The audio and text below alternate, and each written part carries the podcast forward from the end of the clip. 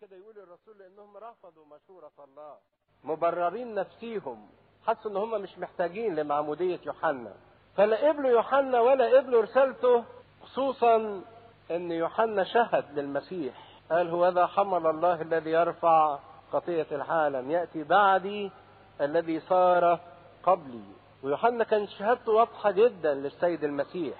ونتيجة عدم اعتماد رؤساء الكهنة والكتبة ليوحنا المعمدان كنبي بعد ما الشعب تاب كان مفروض بعد ما الشعب توبه يوحنا كان مفروض إنه يقبل إلى الإيمان بالمسيح لأن يوحنا عد الطريق وجهز الشعب لقبول الإيمان بشخص المسيح. لكن لأن رؤساء الكهنة والكتبة والمعلمين ما قاموش بدورهم ما شهدوش ليوحنا فبالتالي ما اعتمدتش شهادة يوحنا لمين؟ للمسيح. الشعب ما عرفش المسيح. فكان تقصير قاتل جدا من المسؤولين عن تعليم الشعب. وبقت الخطية موجودة على رؤوس المعلمين والرؤساء اللي وقفوا عثرة في طريق إيمان الشعب بشخص السيد المسيح. بل المصيبة الأكبر من كده إن الشعب الشعب البسيط الجاهل اللي ما يعرفش حاجة كان عنده استنارة أكتر من الرؤساء. الشعب كان عنده استنارة أكثر من رؤسائه ومعلميه. لأن الشعب خرج وطلب يوحنا واعتمد من يوحنا وتاب ورجع بينما رؤسائه ما عملوش كده. فالمسيح أصر إنه يسألهم معمودية يوحنا من السماء يعني من عند الله ولا من الناس؟ من الناس يعني من اختراع الناس. يعني يوحنا كده اخترعها من عنده. هم قعدوا يفكروا فتآمروا فيما بينهم قائلين إن قلنا من السماء يقول فلماذا لم تؤمنوا به؟ لو قلنا إن معمودية يوحنا دي فعلا من الله هيبقى السؤال الثاني على طول طب ما آمنتوش بيه ليه؟ والسؤال اللي بعد ما آمنتوش بيه ليه؟ إذا كان هو شهد ليا فما آمنتوش بيا أنا كمان ليه؟ فبعدوا عن الحتة دي. وإن قلنا من الناس لو قلنا دي اختراع يوحنا فجميع الشعب يرجموننا. الشعب هيثور عليهم وهيقوم يرجمهم لأن الشعب كان متأكد باستنارة طبيعية. من غير ما يتعلم من رؤسائه ولا معلميه بأن يوحنا لأنهم واثقون أن يوحنا نبي اللي ما قدرش يوصل له رؤساء الكهنة وصل له الشعب. وهنا بنشوف إن لحد دلوقتي خوفهم من الشعب هو اللي كان بيعطل حاجات كتيرة جدا. فقالوا طب الحل؟ فأجابوا إنهم لا يعلمون من أين ما نعرفش. حبوا يتخلصوا من الموقف فقالوا ما نعرفش بالرغم إن كلمة ما نعرفش دي مش سهلة على الرؤساء الكهنة والكتبة إن هم يقولوها. ما نعرفش دي يبقى عليهم مسؤولية أضخم لأن عندهم آية أشعياء بتقول هلك شعبي من عدم وعدم المعرفة دي جت نتيجة إيه؟ إن رؤسائه ومعلميه هم نفسيهم تايهين. لكن هم لقوا إن السهل زي الولاد أو الأطفال الصغيرين لما يتزنوا يقولوا ما نعرفش. فأجابهم فأجابوا أنهم لا يعلمون من أين. فقال لهم يسوع ولا أنا أقول لكم بأي سلطان أفعل هذا. إذا كنتم مش عايزين تقولوا آه أو لأ فأنا مش هقول لكم أنا بأي سلطان أفعل هذا. هنا رفضهم للمعمدان ورفضهم للمعمودية بتاعة المعمدان بالتالي أدت إلى فقدان رسالتهم رسميا كمعلمين وكرؤساء للشعب أمام الله لأن هم أول ناس كانوا المفروض يعرفوا اللي بيبعثوا ربنا. المسيح هنا اتكلم عن رسالة المعمدان والمعروف إن المسيح اتعمد على يد يوحنا قدام الكل وقبل رسالة المعمدان والمعمدان شهد له.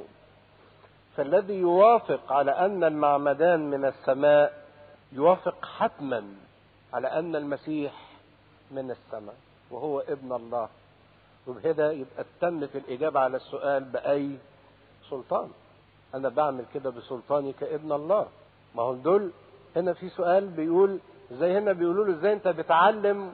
وقبل كده شفنا واحد من الفريسين جه سأله أيها المعلم الصالح هما في أوقات كتيرة جدا كانوا بيقولوا له أيها المعلم ليتملقوه.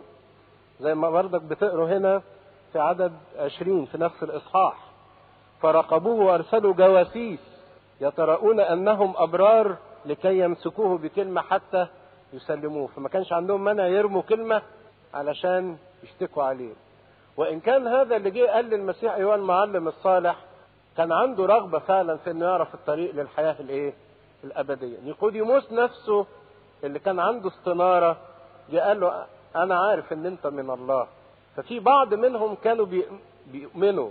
لكن خوفهم إن هم يصيروا خارج المجمع خلاهم الوقت معين يسكتوا وما يعلنوش إيمانهم. فقال لهم يسوع ولا أنا أقول لكم بأي سلطان أفعل هذا؟ هي كانت الفكرة هم متلهفين. زي ما قلت لكم هم فاهمين كويس قوي إن اللي عمله المسيح في دخوله للهيكل وتطهيره للهيكل دي حركة مسيانيه بالدرجة الأولى. واللي كانوا مستنيينه لما يسألوا المسيح السؤال بأي سلطان تفعل هذا يقول لهم أنا المسيح أنا المسيا المنتظر. فيقولوا قد جدف وياخدوه ويموتوه. بس المسيح فوتها عليهم. لكن في نفس الوقت مش ما جاوبش جاوب. وهيروح يقول مثل الكرامين عشان يجاوب على السؤال اللي هم سألوه ليه وما عرفوهوش. كان المسيح عاوز يقول بسؤاله رد على سؤالهم طب اخبروني أنتوا بقى فكركم كده أنا مين ومنين وبأي سلطان بعمل ده؟ وإذا جاوبتوا على السؤال ده هيبقى فيه الرد على السؤال بتاعكم.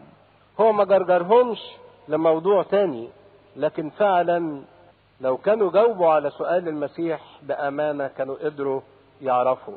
لكن المسيح فوت عليهم الفرصة إن هم ياخدوا اعتراف من فمه فيموتوه وانه كان عارف أن ساعته لم تكن قد جاءت بعد. لكن في الوقت المعين هيقول. وده فعلا لما جه قيافة قال له أنت المسيح ابن الله. ساعة المحاكمة قال له إيه؟ أنت تقول. فراح شق هدومه قال قد جدف ما حاجتنا بعد إلى شهود. هم كانوا عايزين ياخدوها بدري شوية.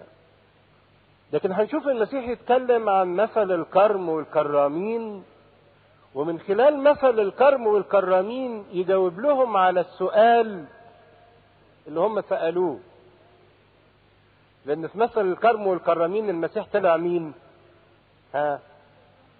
طلع الابن ابن صاحب الكرم والوارث واللي ليه إيه؟ سلطان. عايزين تعرفوا أنا بأي سلطان بعمل كده؟ أنا الابن وأنا الوارث اللي أنتوا هتقتلوه. عشان كده الكلام مرتبط. ما تفتكروش إن المسيح كان بيقول كلام كده خلاص لا.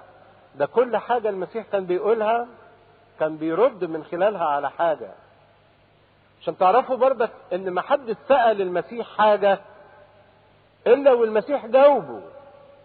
إلا والمسيح جاوبه. جاوبه فعلا. هو يبدو إن المسيح ما أجابش لكن لا فعلا المسيح جاوب ما حدش يجي ويطلب من المسيح حاجة إلا والمسيح يديها له. بس فين الشاطر اللي يفهم واللي يعي واللي يسمع؟ قال لهم مثل الكرم والكرامين. إنسان غرس كرم وسلمه لكرامين وسافر زمان طويل وبعدين في الوقت جه بعت عبد من عبيده للكرامين يقول لهم ادوني من ثمر الكرم. فهم مسكوا العبد جلدوه وأهنوه وأرسلوه فارغا ما ادهوش حاجة. بعد في محاولة تانية عبد تاني وفي محاولة تالتة عبد تالت عملوا نفس الوضع ورفض إن هم يدوا له حاجة. فقال في الآخر طب اعمل لهم إيه؟ أبعت لهم ابني. هم شافوا الابن جاي قالوا فيما بينهم هذا هو الوارث. هلما نقتله فيصير الميراث لنا. فمسكوه قتلوه. أخرجوه خارج الكرم وقتلوه. السؤال اللي سأله المسيح طب صاحب الكرم هيعمل لهم إيه؟ فكانت الإجابة إنه يأتي ويهلك أولئك الكرامين الأردياء ويعطي الكرم إلى كرامين آخرين. فراح الرؤساء الكهنة صرخوا بصوت واحد قالوا حاشا. حاشا يعني مش ممكن. هنشوف يعني إيه مش ممكن دي. فالمسيح قال لهم الحجر اللي نزله البناؤون صار رأسا للزاوية. اللي يقع على الحجر هيتعور ويتكسر لكن اللي الحجر يقع عليه هيسحقه. مش هيخلي فيه حاجة. يقول فمن هذا الوقت طلب رؤساء الكهنة إن هم يلقوا الأيادي عليه لأنهم فهموا كويس جدا جدا إنه قال هذا المثل عليهم. إيه هو مثل الكرم والكرامين؟ الحقيقة في وجهتين هنبص لهم أو هننظر من خلالهم لهذا المثل مهمين جدا. مقصود طبعا بالكرم اللي هو الديانة اليهودية الهيكل والشعب والكرامين اللي هم رؤساء هذا الشعب والمسؤولين عنه وإنه الكرم ده يرمز إلى الأمة اليهودية شعب الله المختار. وكل الشواهد اللي في العهد القديم بتتكلم عن إسرائيل بأن هي الكرمة. يعني في اشعياء خمسة يقول ماذا يصنع لكرمي وأنا لم اصنعه احكموا بيني وبين كرمي كان محتاج إيه وما أنا ما عملتلوش. وبردك يسميها أشعيا الكرمة المشتهاة غنوا إلى الكرمة المشتهاة. وفي سفر المزامير يقول كرمة نقلت من مصر عن خروج شعب إسرائيل من أرض مصر. حتى إن في بناء الهيكل الهيكل كان كل الزينة بتاعته عبارة عن الكرمة اللي أنتوا شايفينها ده هي على إيد العنب. بس الهيكل بقى كان معمول بالذهب. فكانت الكرمة دي رمز لشعب إسرائيل الشعب المختار اللي ربنا أحبه واعتنى بيه سيج حوله حط حواليه سور اللي هو سور الناموس عشان يميز ما بينه وما بين الشعوب التانية. وبنى فيه برج للمراقبة وحط فيه أو حفر فيه معصرة للعصير. وجهز كل الكرم بكل ما يمكن من استعدادات. فالكرم هو رمز للشعب المختار. دي وجهة النظر الأولى. لكن الوجهة النظر الثانية اللي تهمنا بقى بالأكثر أن الكرم ده هو أنا وأنت أنتي الكرم ده هو النفس البشرية. الحياة اللي ربنا اداها لكل نفس. والكرام هو الإنسان اللي ربنا حطه على هذه الحياة. زي ما الكرم هو شعب إسرائيل والكرامين هم رؤساء وقواده الكرم أيضا هو النفس البشرية والحياة اللي ربنا اداها والكرام اللي بيتولى هذه النفس هو الإنسان نفسه. من هذا المعنى الخطير تعالوا نمشي في هذا المثل. إسرائيل هي الكرمه المشتهاة والنفس البشرية أيضا هي الكرمة المشتهاة. وزي ما ربنا خلق أو كون شعب إسرائيل بتكوين جيد ورائع لدرجة أن كل الشعوب استعجبت من هذا الشعب. إزاي ربنا أحبه وازاي ربنا صنع معاه عجائب ومعجزات. وازاي ربنا صانه ولاحظه كحدقة العين. إزاي ربنا تمجد معاه. أيضا النفس البشرية ربنا لما خلقها خلقها بعد ما صنع من أجلها كل شيء. لم تدعني معوذا شيئا من أعمال كرامتك. فالله كون الشعب تكوين حسن وكون النفس تكوين رائع وحسن جدا جدا. رؤساء الشعب والشعب اليهودي كانوا بيظنوا شيء والمسيح في هذا المثل فاجئهم بعكسه. هم كانوا حاسين إن هم أصحاب الديانة هم أصحاب الهيكل هم أصحاب الامتيازات. هم الشعب المختار اللي من حقه يملك كل شيء أرض الموعد وكل شيء ففاجئهم المسيح إن هم مش أصحاب ده هم مجرد أجراء مجرد كرامين لكن ما هماش أصحاب الإيه؟ الكرم هم أجراء بيشتغلوا بالأجرة والأجير وظيفته إنه يقدم من ثمر المحصول في أوانه في وقته إلى صاحب الكرم. وكانت دي مواجهة أو مجابهة شديدة جدا لأن زي ما قلت لكم إن هم اعتبروا نفسهم أصحاب أملاك. هم أصحاب الهيكل أصحاب الديانة أصحاب الأرض المختارة. لكن المسيح هنا وضعهم في موضع الأجير العامل بالأجر. اللي لابد إنه يقدم نتيجة العمل بتاعه لصاحب العمل وفي الوقت اللي يطلب منه. وده كان فعلا ربنا لما اختار شعب إسرائيل مش عشان يبقوا أصحاب كرم لكن علشان يعملوا وظيفتهم ويقدموا من ثمر الكرم في أوانه. أيضا بالنسبة للنفس الإنسانية أو النفس البشرية الإنسان لما اتوجد على الأرض ظن نفسه إن هو ملك يملك. عايز كل حاجة لنفسه. افتكر إن هو صاحب نفسه. هو بيملك نفسه بيملك حياته بيملك إمكانياته. ذاته دي يمتلكها. وتغاضى ونسي خالص إن هو مجرد وكيل على حياة وعلى ممتلكات. وانه في وكالته لابد أن يقدم نتيجة عمله ونتيجة الأمانة اللي هو وضع عليها. عشان كده النفس أو الإنسان فينا لما بيحس إن كل حاجة بتاعته أعمل اللي أنا عايزه. حياتي ملكي. لما بيحس إن هو بيملك كل شيء جسدي ده بتاعي فلوسي دي بتاعتي مكانتي علمي لذتي متعتي الأنا. لما بيظن الإنسان إنه يملك كل شيء نفس الوضع مع الأمة اليهودية. يقول غرس الكرم وسلمه إلى كرامين. هو اللي غرس الكرم. الله هو اللي غرس الكرم. الله هو اللي صنع هذا. لكن هم افتكروا إن هم اللي عملوا كده هم اللي اوجدوا الهيكل واوجدوا الديانة.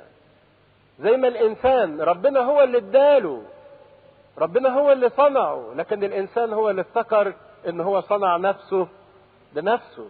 ثروتي ويداي وقدرتي وإمكانياتي وعلمي وذكائي. فغرس الكرم وسلمه إلى كرامين وسافر زمانا طويلا. سافر يعني اختفى. عنهم. ما بقوش شايفينه. وكلمة سافر هنا تعني إنه ترك لهم الحرية. إنهم يسلكوا كما يريدون. ترك حرية للشعب وترك حرية للإنسان. اعمل اللي أنت عايزه. وهنا الله يقدس الحرية الإنسانية. الشيء الوحيد اللي ربنا مش ممكن ياخده من الإنسان حرية الإنسان إرادة الإنسان. تسافر وزمانا طويلا يعني إدى الإنسان فرصة طويلة جدا إنه يعمل اللي هو عايزه واللي هو شايفه. صحيح قال له اعمل اللي انت عايزه بس ما سابهوش. قال له أنا إرادتي ومشيئتي وكلمتي وصيتي بتقول لك كذا وكذا وكذا. لكن اللي انت عايزه اعمله هي دي حريتك. فادى فرصة طويلة جدا للإنسان في طول أناة شديدة جدا من الله على الإنسان.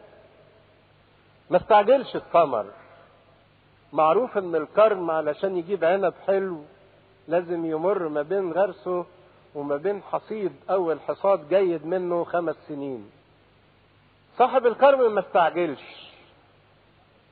ما جاش طلب الثمر في غير أوانه. لكن اداله فرصة إنه يعمل اللي هو عايزه ويعد نفسه ويقدر يجهز نفسه عشان يجيب ذلك الثمر الجيد. بس خدوا بالكم سافر زمانا طويلا لكن مهما طالت المدة اللي هو مسافر فيها فإن طول المدة لا يسقط حقه في الكرم طول المدة لا يسقط حقه في الكرم لأنه لابد أن يعود. فعدد عشر يقول وفي الوقت الوقت المناسب. الوقت اللي كان لابد أن يكون فيه ثمر لم يسبق ولم يستعجل ولم يظلم. محدش يقدر يقول أنت جيت تطلب مش في وقتك.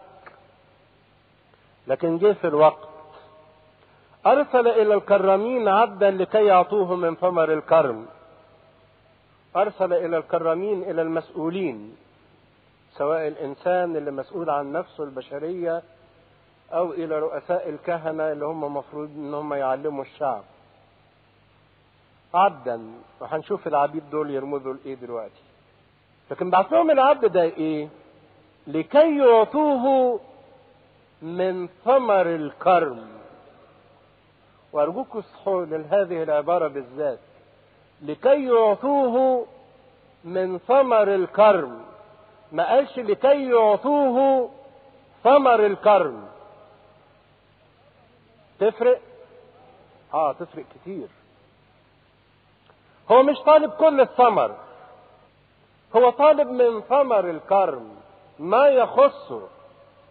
لأن معروف إن في عقد الإيجار إن صاحب الكرم ليه نصيب من المحصول.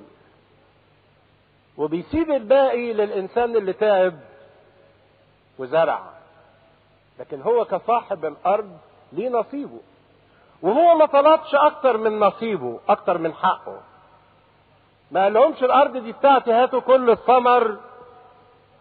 كفاية عليكم واكلكم وأشربكم. لا قال لهم أعطوني من ثمر الكرم. ادوني حقي. ادوني نصيبي. ربنا مش عايز الكل. لأن ساعات الإنسان يقول ربنا عايز كل حاجة كل الوقت وكل المشاعر وكل العواطف وكل الفلوس وكله كله كله كله. طب وأنا يتبقى لي إيه؟ وإيه معنى حياتي؟ يعني أنا أعمل إيه؟ كان خلقني ليه؟ خلقني عشان أشتغل له واديله أنا عايز أتمتع بحياتي. إيه اللي يتبقى لي؟ عشان اللي بيفهم ربنا غلط لا ربنا مش عايز لأنه مش محتاج. لكن اللي بيطلبه ربنا بيطلب حقه وبيطلب حقه لهدف معين. اللي عملها الكرامين دول واللي بيعملها كل واحد فينا إن الكرامين رفضوا إعطاء صاحب الكرم حقه. كان عندهم رغبة شديدة جدا في الاستيلاء على كل شيء. إنهم يستولوا على ما ليس لهم حق فيه. هي دي معنى الخطية هو الإنسان بيفشل في إنه يدي ربنا حقه المكانة الليقة بيه وإنه يختصد ما يحق لله وياخده لنفسه يبقى الوقت المفروض ده وقت ربنا الإنسان ياخد الوقت ده ويقول لا أنا هتمتع بيه. هنام فيه هاكل فيه هتفسح فيه. هتلذذ فيه.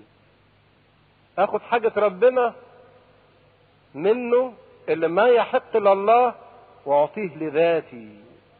لأن هطلع اقعد مع أصحابي. وممكن طبعا في مسميات كتيرة. ما هو بردك مشاركة فرحا مع الفرحين وبكاء مع الباكين وكل ده ما يجيش إلا على وقت ربنا. طبعا حجج تمام. هي دي الخطية هي إن الإنسان ما بيديش ربنا نصيبه. ومعنى إنهم رفضوا إنه يدوا ربنا حقه أو رفضوا ان هم يدوا صاحب الكرم حقه. ده كان إعلان خطير جدا ورسالة موجهة لصاحب الكرم خصوصا بعد ما عملوا حاجتين في العبد اللي بعته. عملوا فيه إيه؟ جلدوه وأرسلوه فارغا.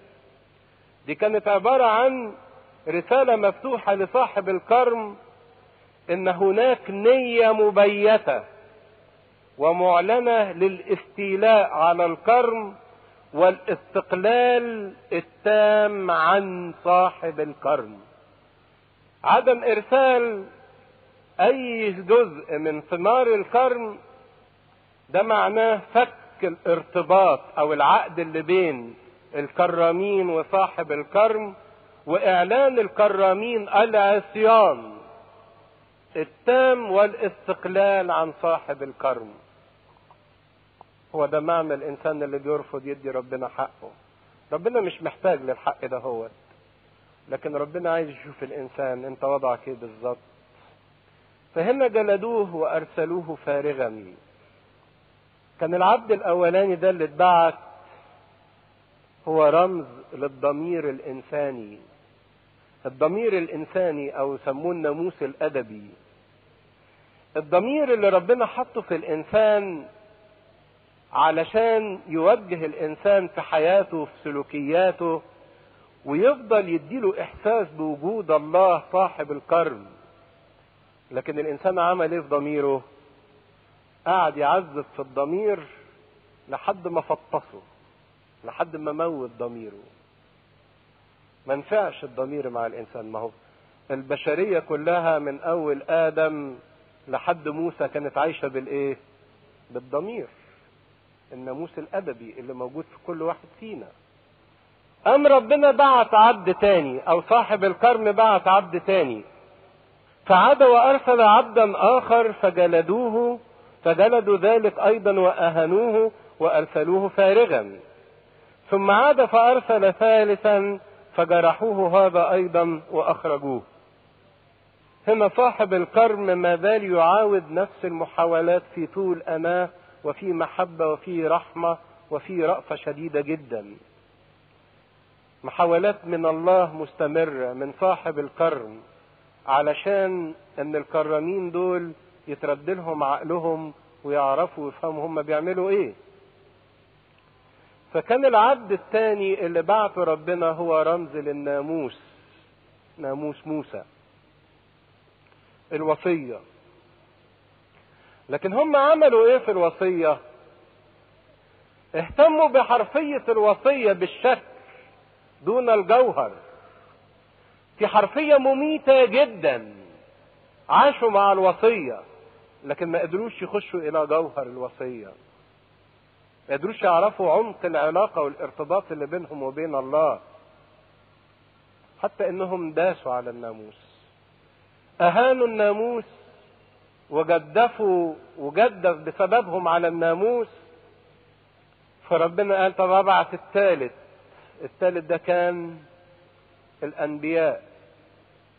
وكانت وظيفة النبي إنه يعمل حاجتين. يحث الناس على التوبة ويربطهم بربنا ويعود العلاقة ما بين الإنسان وبين الله مرة تانية. دي أول حاجة. وتاني حاجة إنه يتكلم لهم عن المخلص عن مجيء مين؟ المسيح. دول الأنبياء. الأنبياء بيتلخص في كده.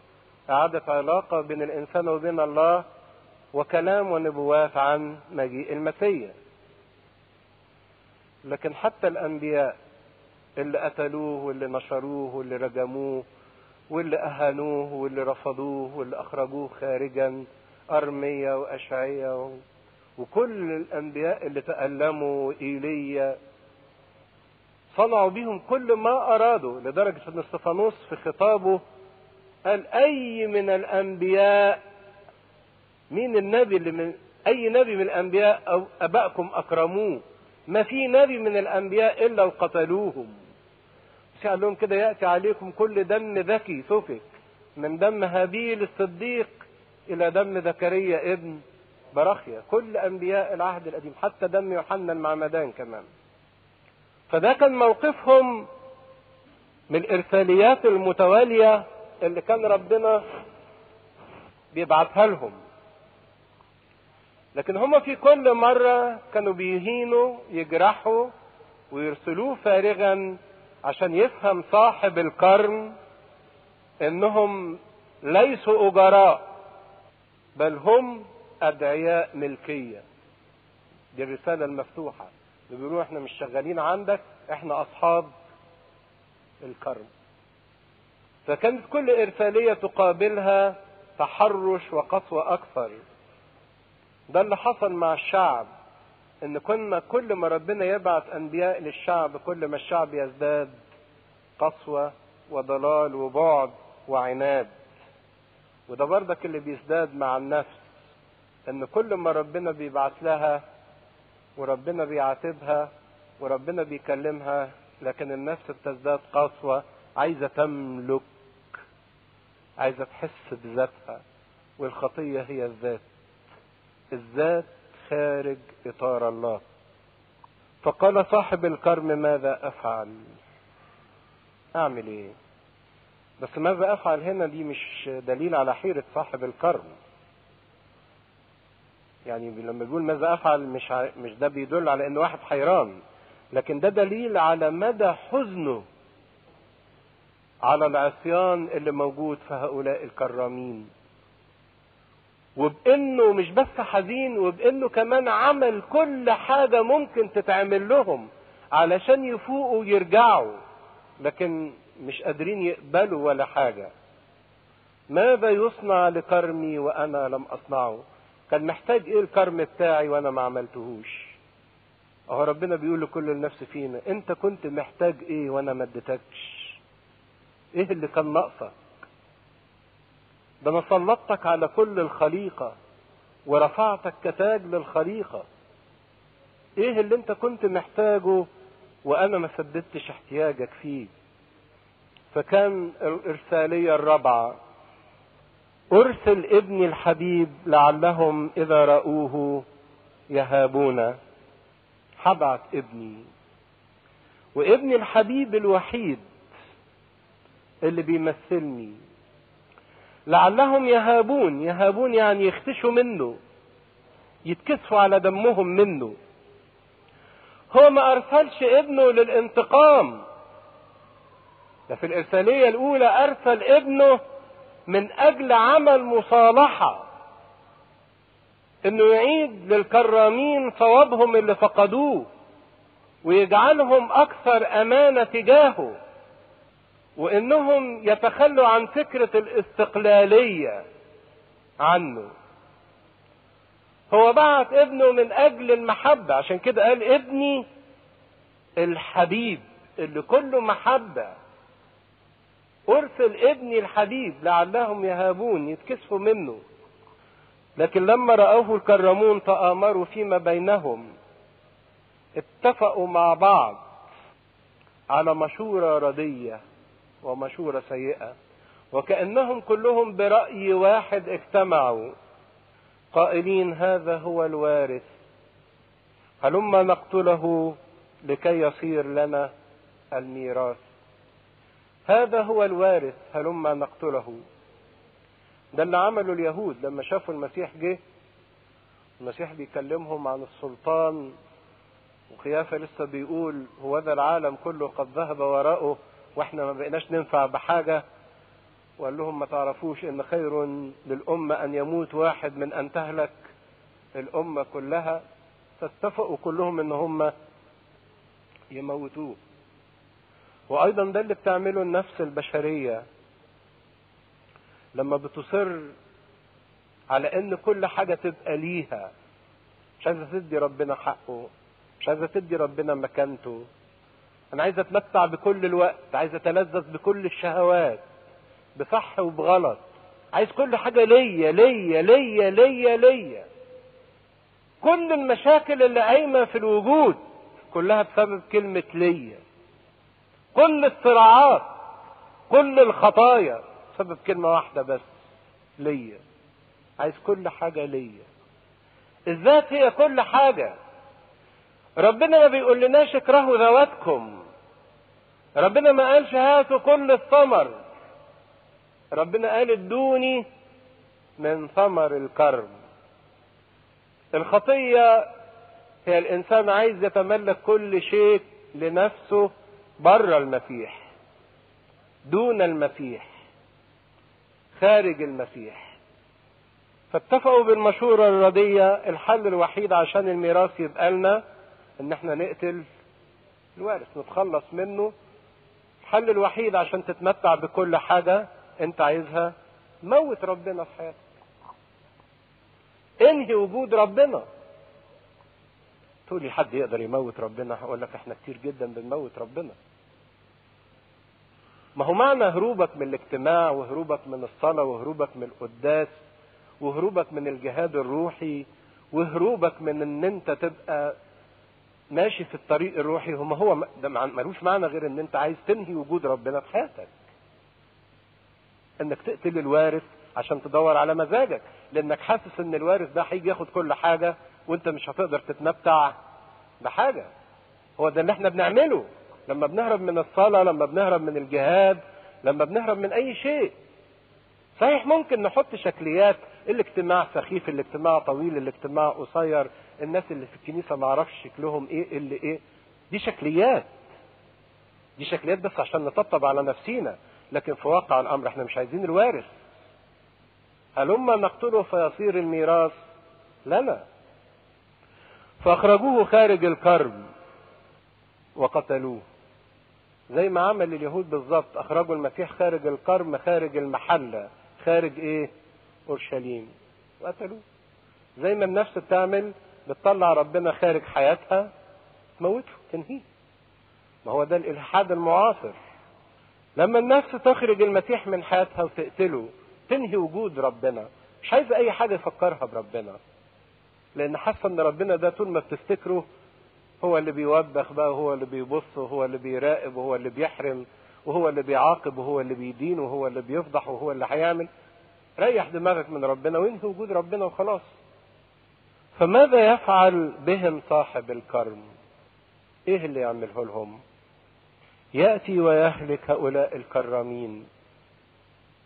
إذا كانوا ما قدروش فرص الطويلة اللي اداها لهم الزمان الطويل اللي سابهم فيه والإرساليات المتكررة اللي بعتها. وإذا كمان ما قدروش إرساليته لابنه الحبيب ورفضوا الابن الحبيب ماذا بقى لهم؟ إلا إن هم يكونوا تحت الهلاك. ما هو أصل ابنه الحبيب ده هو هو نفسه جالهم. هيعملهم إيه تاني بقى؟ خلاص مفيش. يأتي ويهلك الكرامين ويعطي الكرم لآخرين. يعطي الكرم لآخرين وده اللي تممه المسيح فعلا. وكان إشارة إلى زوال شعب إسرائيل وإن في كرامين آخرين هيجوا اللي هم الأمم. هم اللي هياخدوا الكنيسة هم اللي هياخدوا الميراث. وأيضا النفس اللي رفضت ربنا تهلك والحياة الأبدية تعطى لآخرين ما تعطاش لتلك النفس اللي ما ادتش ربنا حقه. هم أول ما سمعوا كده فلما سمعوا قالوا حاشا. مش ممكن مطلقا. إيه اللي مش مطلقا؟ إيه اللي رفضوه؟ هم قالوا حاشا إنه يعمل كده. وحاشا إن هم كمان يعملوا اللي أنت قلته. يعني إيه؟ حاشا إن إحنا نتمرد على صاحب الكرم. مش ممكن نتمرد على ربنا. ومش ممكن ربنا يدي الكرم لحد تاني غيرنا. ادي معنى كلمة حاشا عايدة على الاتنين. لا يمكن إحنا نعمل كده برغم ان هم هيعملوا كده فعلا. ولا يمكن ربنا يعمل كده إنه يدي الكرم لناس تانية. فنظر إليهم فبص لهم المسيح بنظرة طويلة جدا نظر إليهم. زي ما المسيح يبص لكل واحد فينا صحيح؟ أنت بتقول مش ممكن مش ممكن إنك تعمل كده ومش ممكن ده يحصل لك لكن هو ده اللي هيحصل.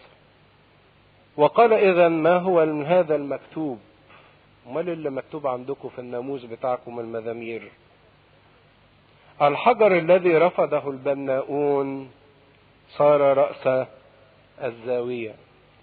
في نفس المزمور 118 اللي اتكلمنا عنه المرة اللي فاتت اللي المسيح علمه لهم كانوا بيهتفوا بيه مبارك الآتي باسم الرب. مبارك الآتي باسم الرب. طبعا عارفين قصة هذا الحجر. الحجر اللي كانوا بيبنوا هيكل سليمان وما كانش يسمع صوت إزميل في المكان اللي بيبنوا فيه الهيكل. فكانت الحجارة بتتقطع في مكان بعيد وتيجي تترقم ويدوبك يحطوها على المكان بتاعها. جم في مرة ما عرفوش حجر ده يتحط فين؟ فرموه لكن طلع إن الحجر اللي اترمى ده هو أهم حجر هو حجر الزاوية أو حجر الأساس اللي بيربط حطين بعضهم ببعض. أو لو ما بتشوف القرش ده بتاع الكنيسة في في النص حجر كده اسمه حجر الزاوية اللي يتحط ويمسك القرش كله مع بعض. يعني ده أهم حجر. طبعا في نبوات كتيرة جدا بتتكلم عن المسيح اللي هو حجر الزاوية وحجر الأساس سواء في المزامير أو في الأنبياء. نبوات كتيرة جدا. فقال لهم المسيح أمال إيه المكتوب عندكم ده؟ لكن قال لهم بقى عبارة من عنده شديدة جدا. كل من يسقط على ذلك الحجر يتردد. يتردد يعني يتجرح يتكسر. وأما من سقط هو عليه يسحقه. يسحقه يعني يمحيه من الوجود خالص. كان المسيح يقصد شيء معين من هذا الكلام. ده نكمله المرة الجاية إن شاء الله. عشرين. لما لقى الإصحاح عشرين من عدد سبعة عشر فنظر إليهم وقال إذا ما هو هذا المكتوب الحجر الذي رفضه البناؤون هو قد صار رأس الزاوية. كل من يسقط على ذلك الحجر يتردد ومن سقط هو عليه يسحقه. فطلب رؤساء الكهنة والكتبة أن يلقوا الأيادي عليه في تلك الساعة ولكنهم خافوا الشعب لأنهم عرفوا أنه قال هذا المثل عليهم. فراقبوه وأرسلوا جواسيس يتراءون أنهم أبرار أبرار لكي يمسكوه بكلمة حتى يسلموه إلى حكم الوالي وسلطانه. فسألوه قائلين يا معلم نعلم أنك بالاستقامة تتكلم وتعلم ولا تقبل الوجوه بل بالحق تعلم طريق الله. أيجوز لنا أن نعطي جزية لقيصر أم لا؟ فشعر بمكرهم وقال لهم لماذا تجربونني؟ أروني دينارا لمن الصورة والكتابة فأجابوا وقالوا لقيصر. فقال لهم أعطوا إذا ما لقيصر لقيصر وما لله لله. فلم يقدروا أن يمسكوه بكلمة قدام الشعب وتعجبوا من جوابه وسكتوا. وحضر قوم من الصدوقيين الذين يقاومون أمر القيامة. وسألوه قائلين يا معلم كتب لنا موسى إن مات لأحد أخ وله امرأة ومات بغير ولد يأخذ أخوه المرأة ويقيم نسلا لأخيه. فكان سبعة إخوة وأخذ الأول امرأة ومات بغير ولد. فأخذ الثاني المرأة ومات بغير ولد. ثم أخذها الثالث وهكذا السبعة ولم يتركوا ولدا وماتوا. وآخر الكل ماتت المرأة أيضا. ففي القيامة لمن منهم تكون زوجة.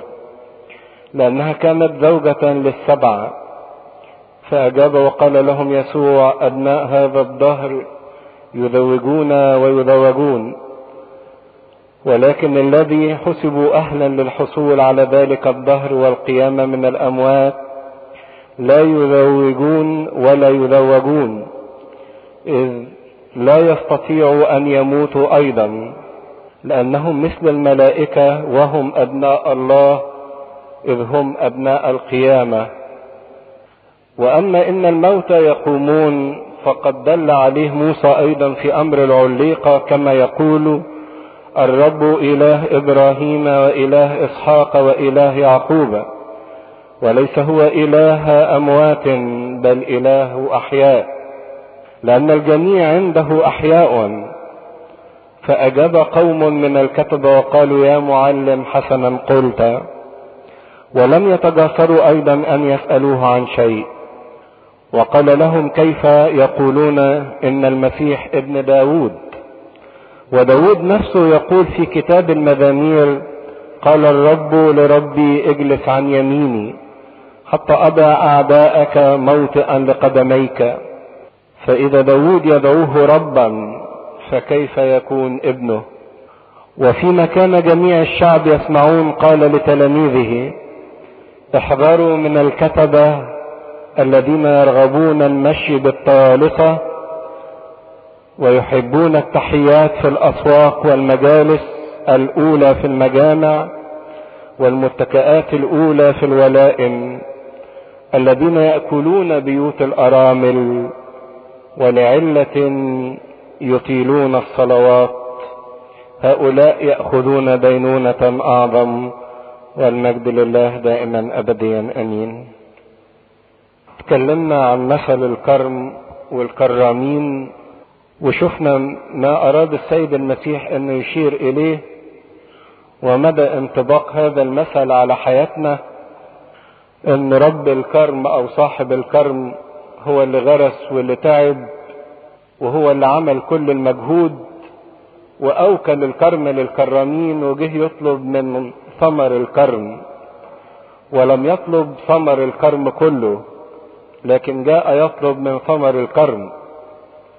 اذا رب الكرم ليس بظالم وليس بقاسي ولا يريد أن يأخذ كل شيء لنفسه. لكن رب الكرم جه يدور على نصيبه وحقه لأن هو صاحب الأرض وهو اللي غرس وهو اللي امتلك وهو اللي ملك.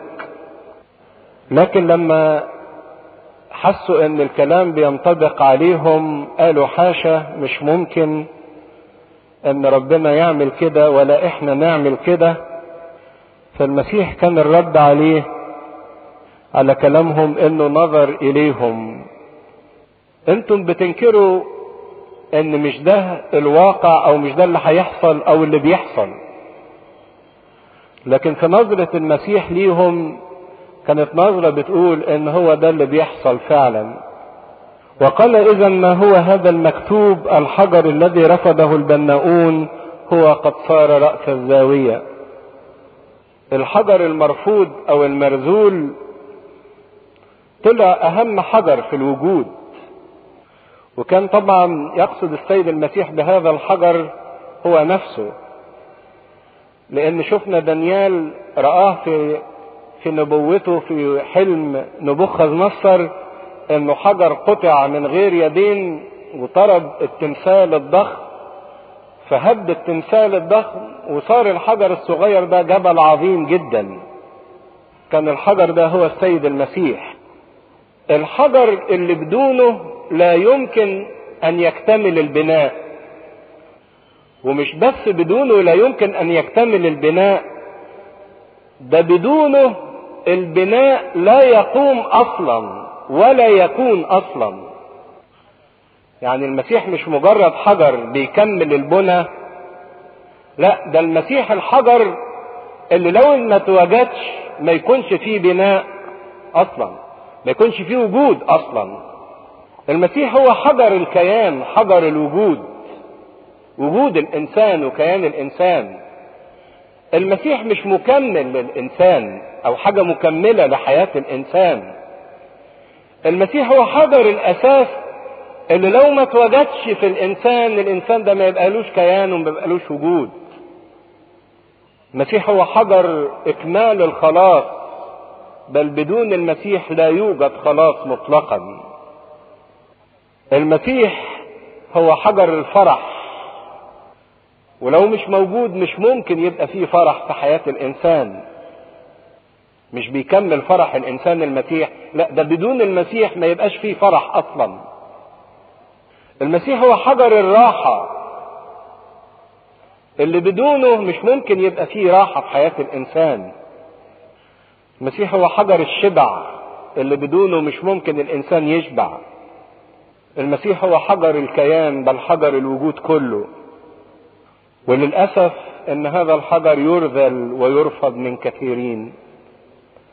عشان كده اللي رفضوه كلهم يفقدوا حياتهم كيانهم وجودهم فرحهم راحتهم شبعهم لكن المسيح اتكلم إنه مش بس هو الحجر حجر مهم ده هو الحجر الأهم واللي من غيره ما يبقاش فيه وجود أو كيان.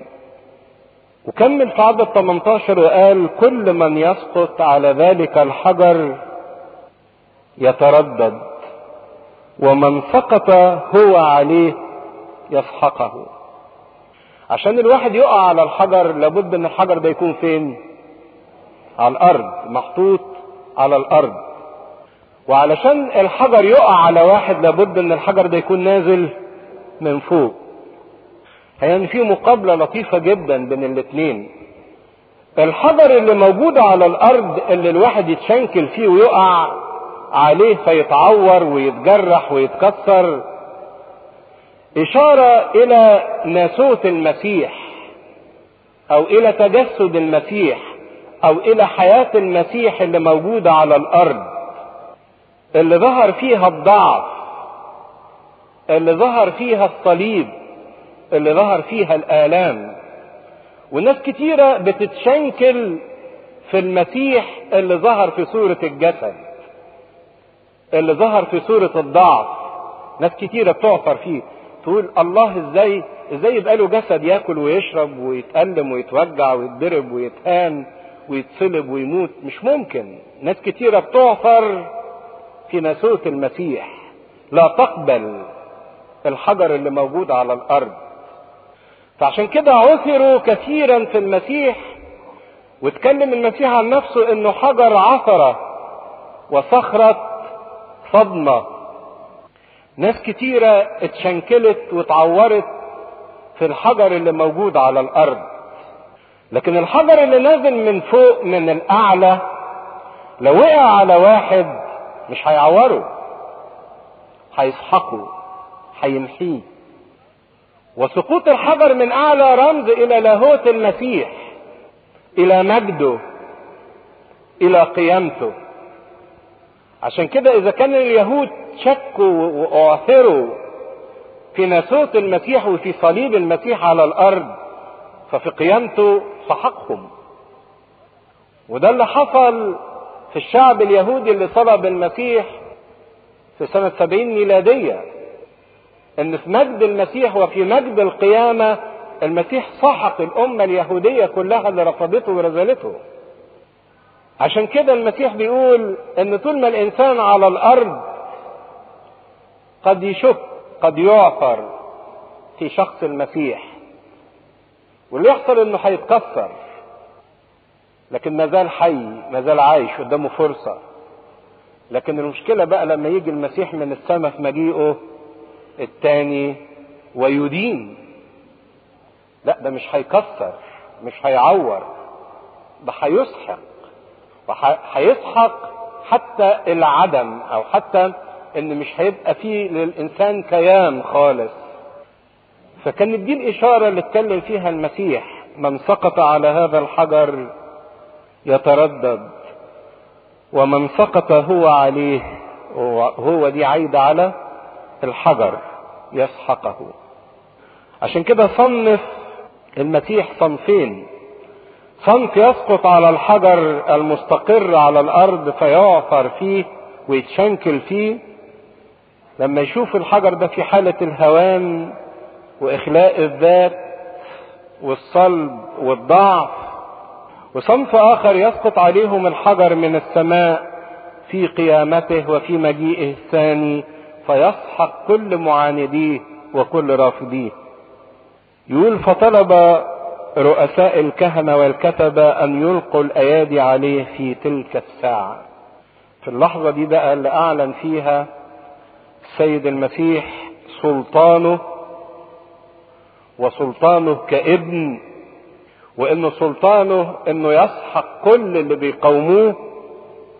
طلعوا بقى هم اللي ملهمش أي سلطان. هم لسه كانوا بيسألوه بأي سلطان تفعل هذا ومن الذي أعطاك هذا؟ السلطان. فهنا المسيح أظهر سلطانه كابن فمن تلك الساعة بقى ابتدوا إن هم يطلبوا يلقوا الأيادي عليه. لكن خافوا الشعب. لكنهم خافوا الشعب. لأنهم عرفوا أنه قال هذا المثل عليهم. والعجيبة ان هم خافوا الشعب وما خافوش ربنا. الشعب ده قوة جبارة جدا. ترهب حتى الطغاة حتى الجبابرة. يخاف جدا من الشعب. يخاف من الناس يخاف من الكثرة. ويخاف من كلام الناس. عشان كده اللي ما بيخافش من ربنا تلاقوه يخاف من كلام الناس. على كل المستويات. مش بس السياسيين حتى الدينيين. خافوا جدا من كلام الشعب. خافوا من الشعب لأن حسوا إن الشعب متعلق بالمسيح. فمن تلك الساعة هم عايزين يلقوا الايادي عليه. فابتدوا يخططوا إزاي يفقدوا الشعب ثقته في المسيح. وده اللي هيحاولوا يعملوه بعد كده سواء في موضوع الجزية أو في موضوع القيامة من بين الأموات هم إزاي يهزوا ثقة الشعب في المسيح؟ عشان يتجنبوا موضوع الشعب ده خالص. حبوا يضربوا العلاقة اللي بين المسيح وبين الشعب لأنهم فهموا كويس جدا إنه قال هذا المثل عليهم. وكانت آخر عبارة اللي اتكلمنا فيها اللي من سقط على حجر يتردد ومن سقط الحجر عليه يسحقه. هي الكلمة اللي هزتهم وهي الكلمة اللي حفزتهم إن هم يحاولوا يفصلوا ما بين المسيح وما بين الشعب عشان يقدروا يتخلصوا من سلطان المسيح. لأنهم عرفوا أنه قال هذا المثل عليهم. ويمكن العبارة دي تخصنا إحنا بالدرجة الأولى مش تخص اليهود. أعرف كويس إنه قال ده هذا المثل مثل الكرم والكرمين عني وعنك مش عن اليهود بس. حاجة العجيبة إن الإنسان البار أو الصديق لما تقول له إن أنت غلطت وتعرفه خطيته يعمل إيه؟ يندم ويتوب ويفرح.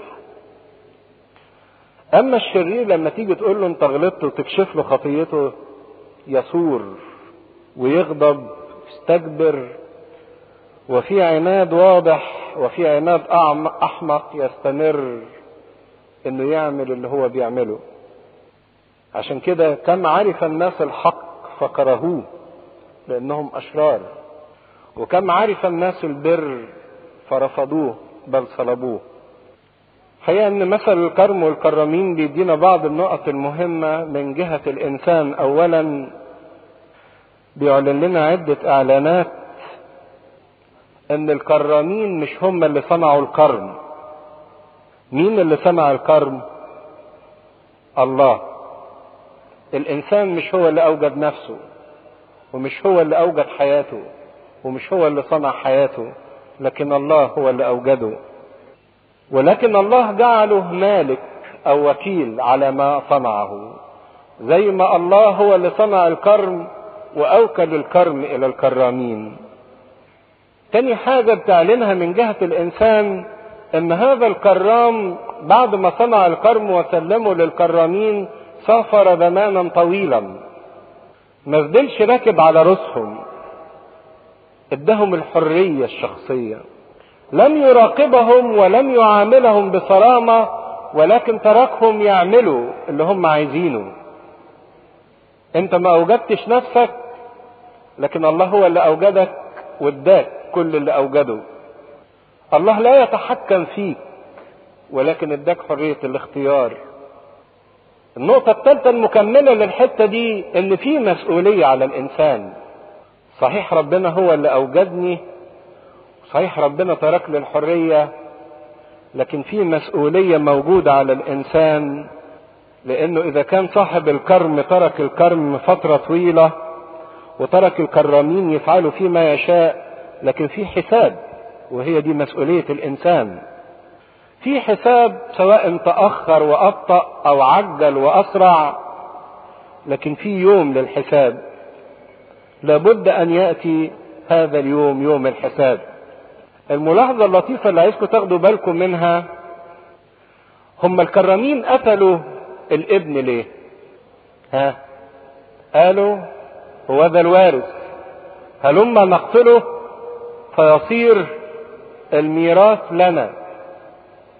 هم قتلوه علشان يورثوا طب إيه رأيكم ان هو كان جاي مخصوص علشان يورثهم؟ شفتوا غباء الإنسان؟ هو جاي مخصوص علشان يورثهم. لكن لأنهم قتلوه ضيعوا كل حاجة. مش بس ضيعوا الميراث دول ضيعوا كمان نفسيهم. لأنه يأتي ويهلك أولئك الكرامين الإيه؟ الأردياء. حاجة عجيبة الإنسان كل صراعه في الحياة إنه عايز يملك. عايز يملك وفي صراعه بإنه يملك وفي بيعمل الخطية عشان يملك بيضيع الملك وبيضيع نفسه. بينما الله جاي مخصوص عشان يملكه. إرادة ربنا إنه يملكه. بس الإنسان مش فاهم. كانوا عايزين يورثوا ويملكوا لكن لما قتلوه ضيعوا ما كان يأملون في إنهم يمتلكوه. بل ضاعوا هم أنفسهم. بالرغم من إنه جه علشان يملكهم ويورثهم. آه لو أنا فهمت الحقيقة دي إن ربنا مش جاي ياخد مني. المرأة السامرية ظنت في لحظة من اللحظات إن المسيح جاي ياخد منها. قالت له لا أنا أعرفك ولا أنت تعرفني. لكن المسيح قال لها آه لو تعلمين عطية الله أنا مش جاي ياخد منك أنا جاي أديكي. لو كان الكرامين دول ادوله من ثمر الكرم. لكان رجع لهم نصيبه لأنه مش محتاج. ومش بس رجع لهم نصيبه اللي ادهوله وكمان كان اداهم الايه؟ الكرم نفسه. هو جاي مخصوص عشان يملكهم. من يغلب يرث كل شيء. مش قال كده في سفر الرؤيا؟ من يغلب. يغلب يعني إيه يغلب؟ ينتصر على إيه؟ يعني إيه ينتصر على الخطيه يعني يدي لربنا حقه. هو دي الغلبة إنك تدي لربنا حقه. من يغلب؟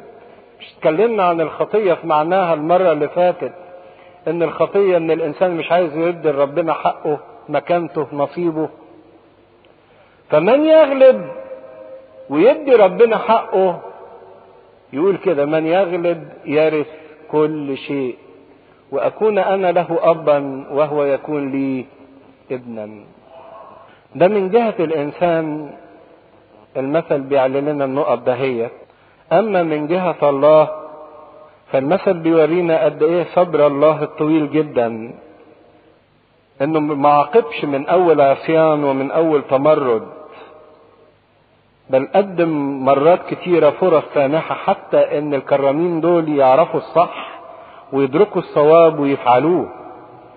صحيح الكرامين ظنوا إنهم ممكن يستغلوا صبر وأنات وطيبة صاحب الكرم لكن نسيوا إن في دينونة بالرغم من إن صبر ربنا. عشان كده بولس الرسول يقولوا احسبوا أنات ربنا إيه؟ خلاصا. يعني اعتبر طول أنات ربنا دي خلاص ليك. مش تستغلها استغلال سيء إنك تتمادى في البعد والاستغلال وتقول له ربنا مش أخد باله مش جاي. احسبوا انات ربنا خلاصا.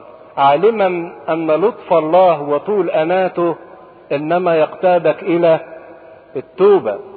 مش علشان تستغل لطف الله وطول انات الله استغلال سيء. والمثل ده برضك بيعلم لنا حاجة جميلة جدا عن المسيح. إن المسيح كان يعلم بكل ما سيحدث له وسبق وأنبأ بكل ما هيحدث له. إن الكرامين هيقولوا أدي الابن أهو الوارث نخرجه خارج الكرم ونعمل فيه إيه؟ ونقتله. سبق وتنبأ عن آلامه وعن اللي هيعملوه إن هم هيطلعوه بره أورشليم ويموتوه. المسيح كان يعلم بكل ما سيحدث له من آلام فسبق وأنبأ عن موته وآلامه وقيامته. ومش بس كده كمان وسبق وأنبأ عن الشعب الجديد. لأن قال إن الكرم ده يتخذ من الكرامين الأردياء ويعطى لكرامين يعطون أثماره في حينه. فتنبأ عن كنيسة العهد الجديد عن الشعب الجديد. وعلى حسب كلام المسيح باستمرار كل ما يتكلم عن آلامه وموته لازم يعقب الآلام والموت بأنه يتكلم عن بعد الصليب يتكلم عن القيامة ومجد القيامة. عشان كده لما اتكلم إن هم يخرجوه بره ويقتلوه لكن اتكلم عن مجده إن هو رأس الزاوية وإن هو سيسقط على أي إنسان فيسحقه. ظهر المسيح كحمل لكن في نفس الوقت بيظهر كأسد خارج من سبط يهوذا. في حتة لاهوتية جميلة جدا بتورينا ساعات ناس تيجي تقول فين في الكتاب المقدس بتاعكم المسيح بيقول عنه إن الله. المسيح ده نبي من ضمن الأنبياء. يعني بيحط المسيح على مستوى الأنبياء اللي جم قبل كده. فين المسيح هنا ابن الله؟ أو المسيح وضح في المثل ده كويس جدا إن كل اللي جم قبليه كانوا مجرد عبيد. لكن هو اتكلم عن نفسه كإيه؟ كابن مش كعبد. اتكلم عن نفسه كابن كابن الله وإن هو يوارث كل شيء.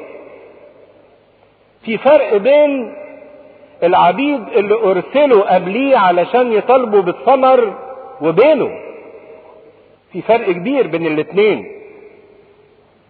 عشان كده المسيح كابن الله يختلف, عن سائر اللي أرسلوا قبله.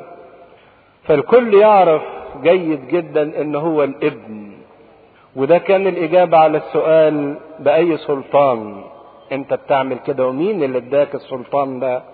فكانت الإجابة على السؤال إن هو الابن الوارث الوحيد صاحب السلطان.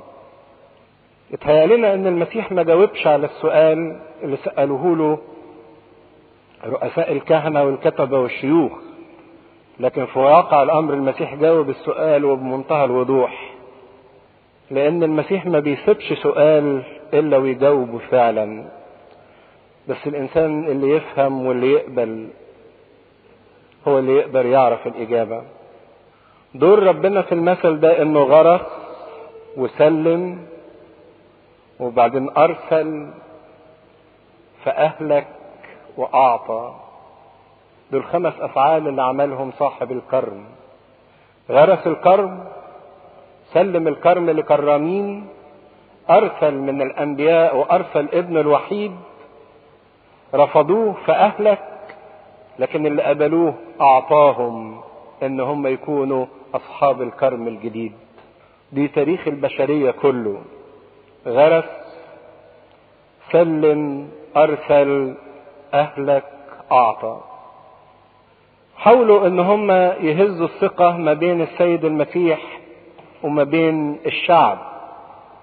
فراقبوه وأرسلوا جواسيس يتراءون يتراءون إنهم أبرار لكي يمسكوه بكلمة حتى يسلموه إلى الوالي إلى حكم الوالي وسلطانه.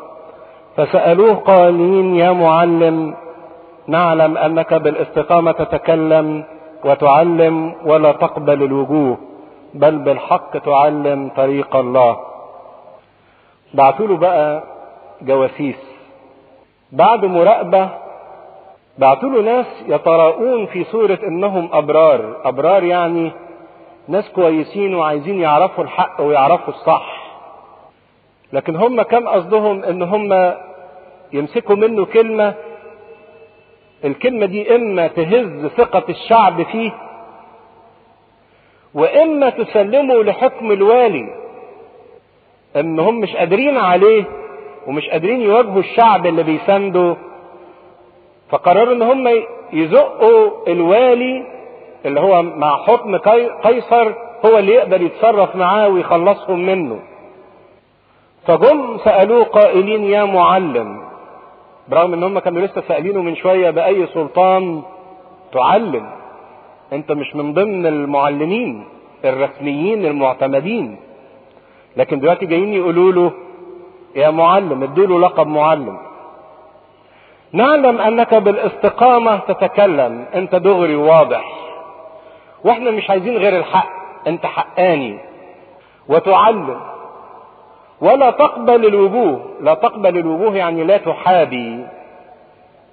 الصح بتقول عليه صح والغلط بتقول عليه غلط مهما كان اللي بيقوله ده ذو سلطة أو ذو رياسة لأنه كان لسه موبخ القادة الدينيين. بل بالحق تعلم طريق الله. بل أنت بتقول فعلا وبتعلم الطريق لربنا. أيجوز لنا أن نعطي جزية لقيصر أم لا؟ الجواسيس دول كانوا عبارة عن مجموعتين من الناس.